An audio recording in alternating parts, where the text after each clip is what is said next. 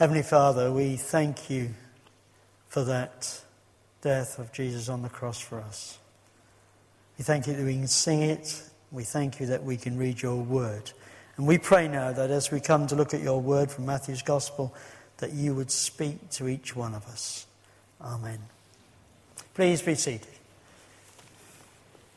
I know it's um, a bit of a time since the reading, so just to reiterate, we're on page 1000 and 1001 of our Bibles. If you want to have a look at that, that might be good. And uh, as you look it through it, you will see that um, there are quite a lot of references to uh, afraid. The word afraid comes up quite a lot, and in other translations it talks about fear. There's another word that it uses. And uh, I wondered, uh, as I was thinking and praying about this passage, I wondered uh, what fear have we experienced? I'm sure that all of us have felt fear at some points of our life.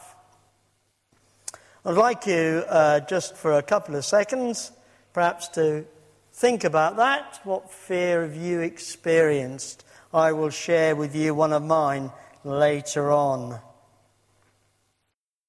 Because we'll be looking at the effects of fear within our passage tonight.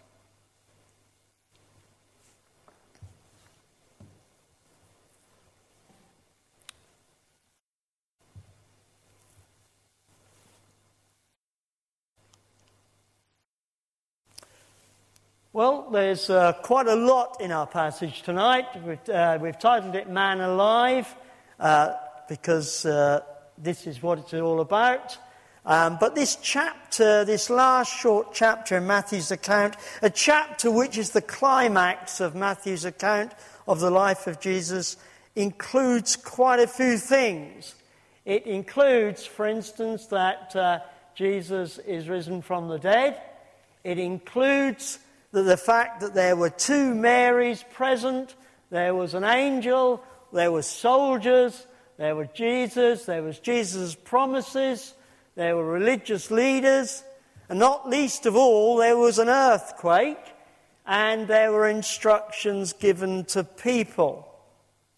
And uh, as I looked at this, I thought, well, there are in fact four themes that seem to come from these 15 verses, four themes. And the first one, the first theme, is that uh, it states that Jesus Christ is risen from the dead. And I wondered, well, how did people of the time react to this? How did they respond to it? And how does our world respond to it? And how do we respond to it? Well, of course, the belief in the fact that Jesus Christ is risen from the dead, it's the core, isn't it, of our belief as Christians. We missed a week last week because it was Easter Sunday, but the week before, Jonathan spent quite a considerable amount of time in his sermon on showing us how the belief in the resurrection was possible, how in fact it was essential, and how, in fact, it was log- logical as well. And I would, I would like to say to you, I won't ask you how many weren't here, but if you weren't here that week, I would like to uh, say to you, well, do download that sermon from our webpage because it was a fantastic uh, account of why the belief in the resurrection was the essential of our faith. Also, interestingly enough, I was looking uh, this afternoon on uh, Christchurch Cockfosters webpage, where our new rector, Richard James, is at present uh, administering, and he has written a paper or a letter to his church on Jesus' resurrection and why we can believe it. So have a look at that as well, because that's a very good written account as well. Now, this, of course, is maybe obvious to us, but uh, to some people it is not obvious at all. In fact, a recent poll of people who said that they were Christians, of that poll, 25% said they didn't believe in this event at all. Well, that may be the case, um, but it is the essential of our faith. Within the Christian community worldwide, in fact, we may well have disagreements about many things, but this is at the heart of our common faith. It's the faith of Christians of every denomination around the globe, whether they be Roman Catholic, Eastern Orthodox, Protestants, or even evangelicals. So, although we can't prove the fact of the resurrection of Jesus, it follows on from the very nature of who God is. The God that we know of, of the God of Israel, and the story of Jesus' earthly ministry. It's a ministry that shows that God who created us, God who loves us and wants us to have eternity with Him. And the evidence in this passage in front of us is that the tomb was empty and that Jesus had, through God's power, conquered death. In fact, the salvation that Jesus offers us from that punishment for our sinful actions is dependent upon the resurrection of Jesus.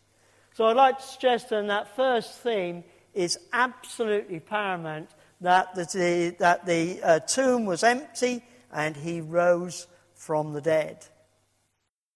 The second theme that I found from this passage was that uh, the presence and importance of the spiritual and the supernatural events taking place at work. Now, we live, don't we, in an age where there's a passive denial of spiritual and heavenly forces within reality. Perhaps the age of the Enlightenment, the scientific Western mindset, has had the effect on us that for many people, they have little or no consciousness of the supernatural. Well, this is in complete contrast to what the Bible actually reveals. The Bible reveals the reality of the supernatural, of the power and authority that goes beyond the physical world in which we live. And here in our passage tonight, we see evidence of this in this passage. And we read of it in Jesus' life in the Gospels also. And so, within our passage, we come across an angel. And uh, whether they are true artistic impressions or not, who can tell? But angels are spiritual beings. Angels are created to do the work of God. And the word angel describes in the Bible a whole range of spirits that God has created, including both good and bad spirits. And so we've got categories like cherubims, seraphims, and archangels.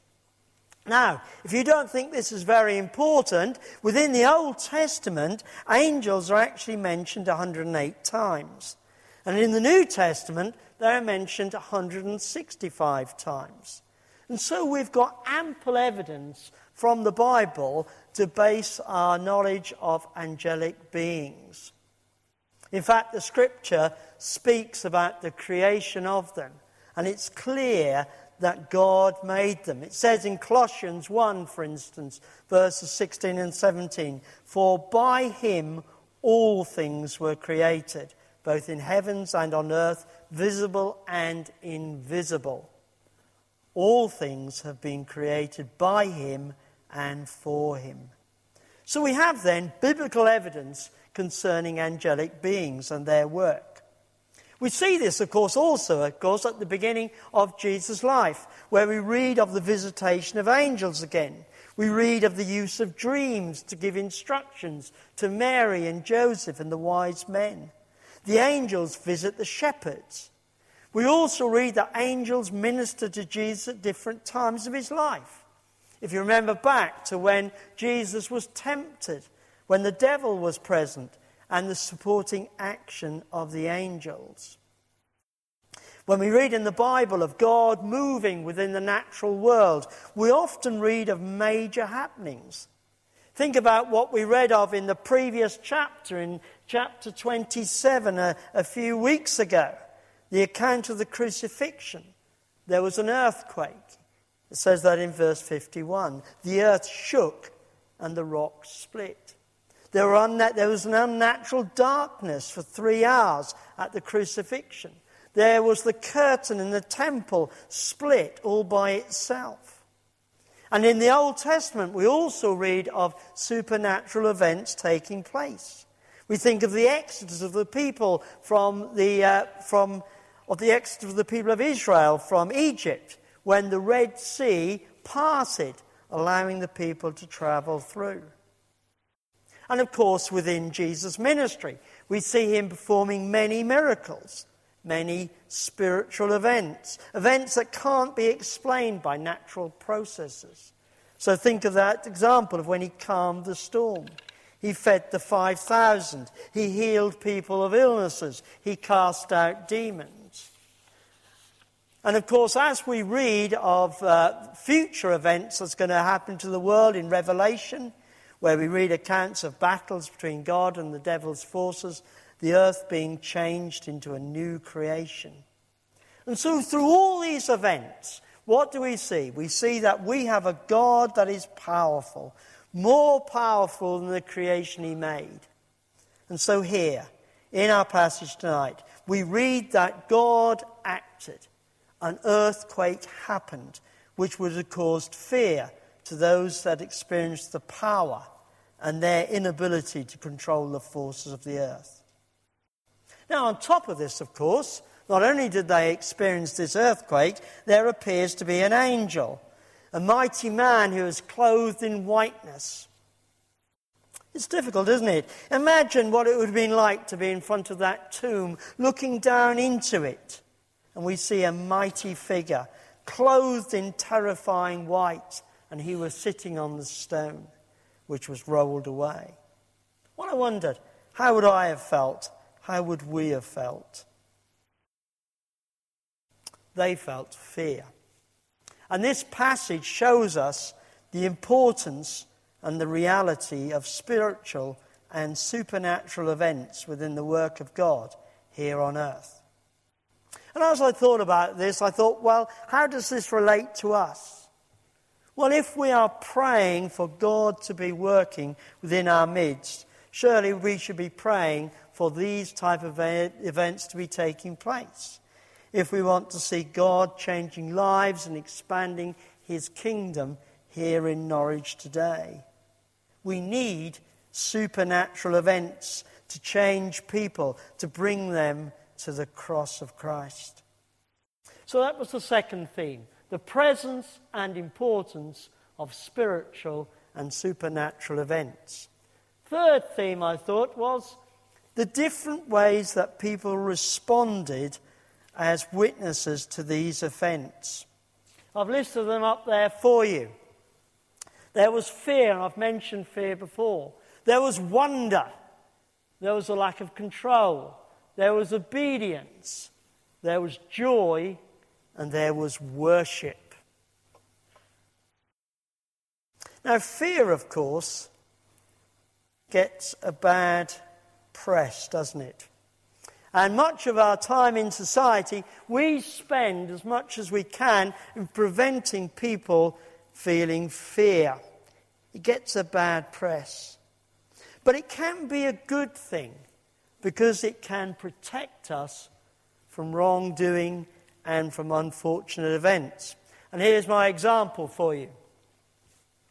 My wife Elizabeth and I were on holiday a few years ago in Zimbabwe. We were driving on an, uh, an unmade road. Most of the roads were unmade, and we were in a hired car which wasn't too brilliant. It started out with a bald tyre, which I had to get changed. And we were driving along through the bush the bush was about six foot high, I suppose. It wasn't like our little bushes. And we were driving slowly, 25 miles an hour, 30 miles an hour, because we were actively looking around at the landscape and wanting to see as much wildlife as we could. And then, as I was driving about 30 yards ahead of me, suddenly I saw this massive male African elephant walk out onto the road. And he wasn't the only one. There were about five of them, they came on in a line. Now, at this point, it flashed through my mind that we'd been told that not very long ago uh, there'd been some German tourists who'd been doing exactly the same as us, but unfortunately the elephants had risen up and landed on this car, crushing them and causing severe problems. I was frankly scared. So, what did I do? I stopped the car into the reverse looked in the mirror, checked there was no one directly behind me, and gently and as quiet as I could possibly do it, reversed back about 50 yards, giving plenty of space for the elephants to cross. Fear had given me the right action to follow. Fear is sometimes a good thing. But of course, it can, fear can, to lead us to irrational behavior, and it can relieve us to bondage. It's not good to be controlled by fear. And what do we see here? We see that the guards, the hard guards, the men who had been trained to fight and kill, were shaking. Such was their terror. They were unable to respond, they were unable to move, because we're told that they were like dead men, all caused by the earthquake and the appearance of this angel, and the stone rolled away. Remember, the soldiers had been sent to guard the tomb. They'd been sent to prevent what had clearly happened the removal of the body of Jesus. No wonder they were afraid, and this prevented them acting at once. And then, of course, we had these other witnesses, the two women, Mary Magdalene and the other Mary, we are told, who had come to look at the tomb. They would have known that the tomb was closed by the stone, but they still came. Such was their grief over the death of their master.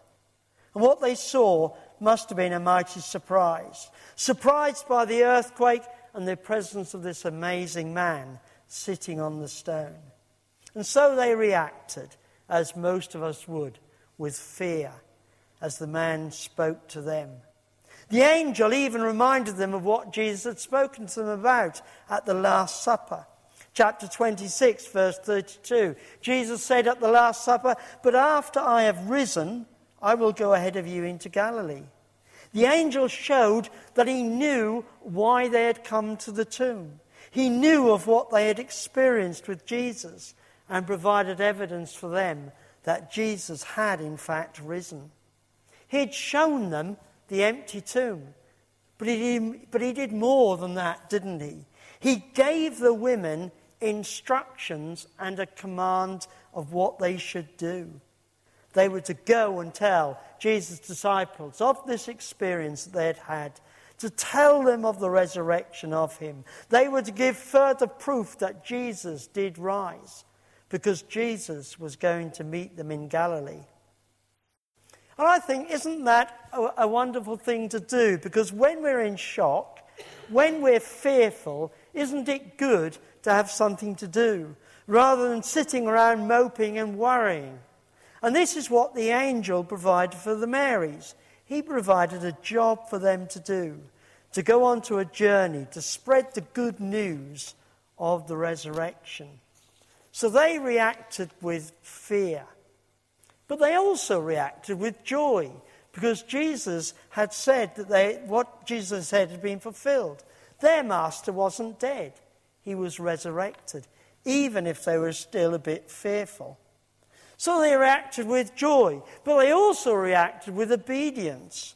They did what they were instructed to do to go to the rest of the disciples and share with them what they had seen and heard that his disciples are to go to Galilee, where they will find the risen Christ.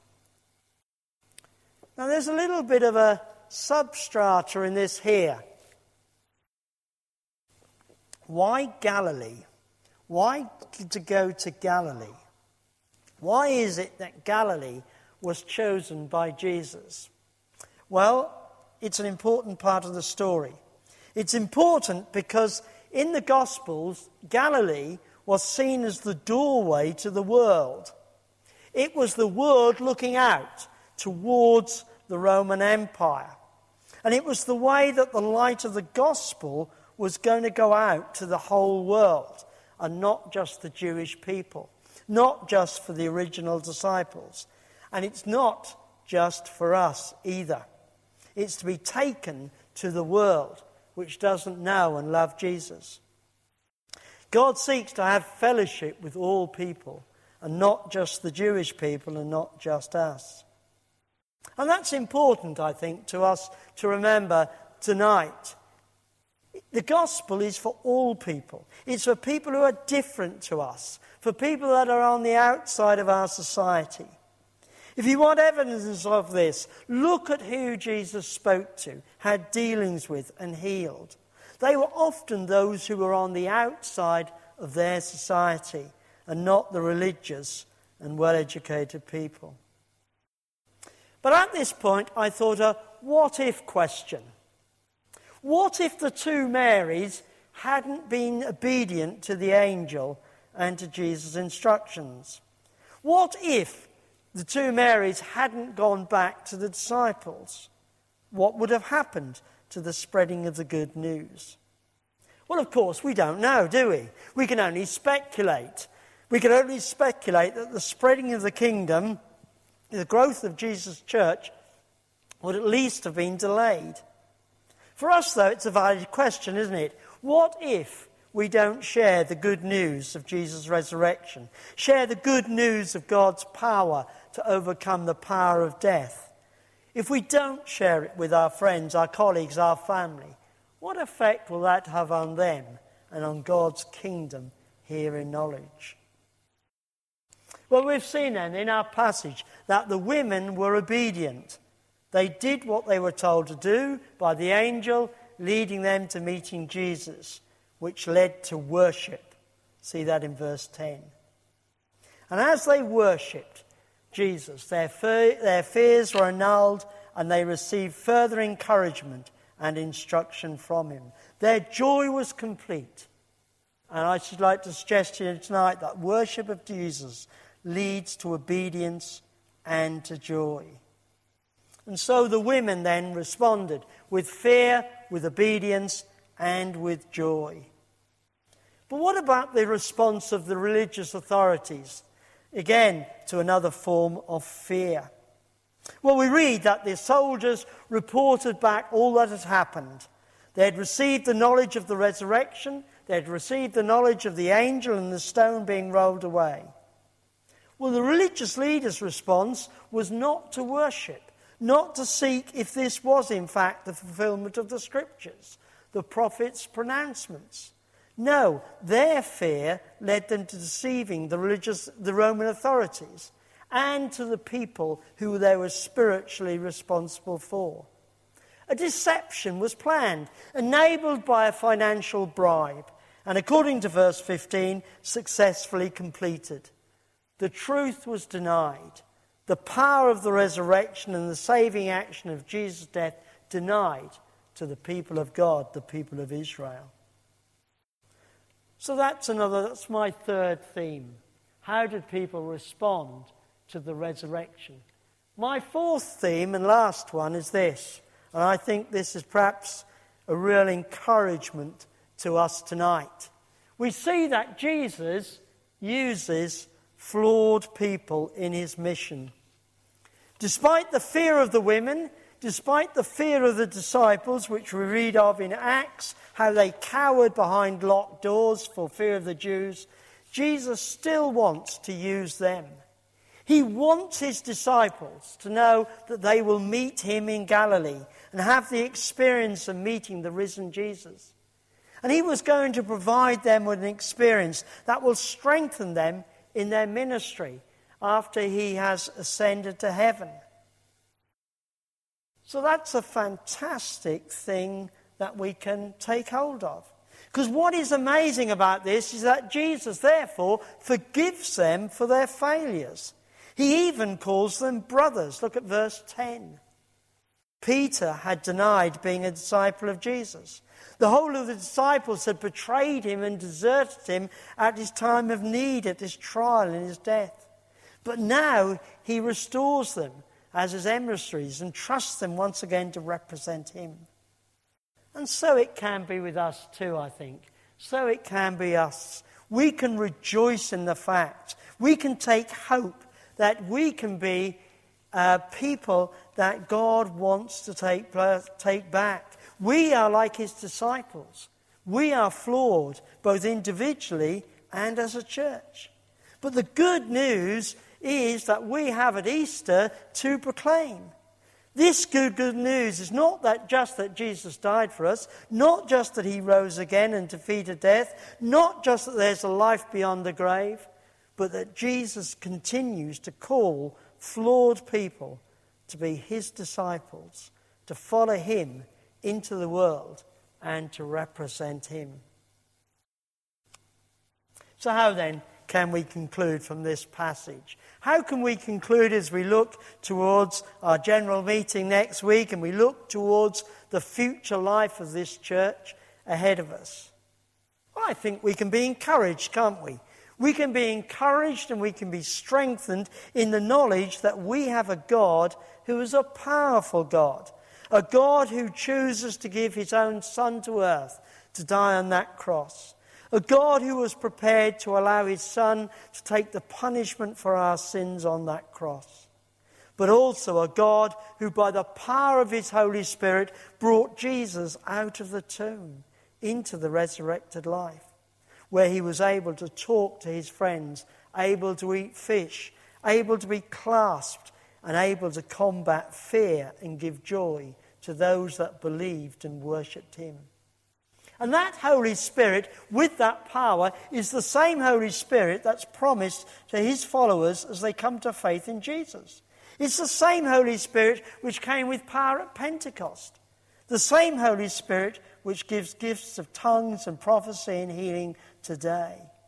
And that's the good news that we have got. That's the good news that we can share with those that we live with and work with. God is alive and well. Jesus is resurrected and will return again. And we can all say, Amen. Amen.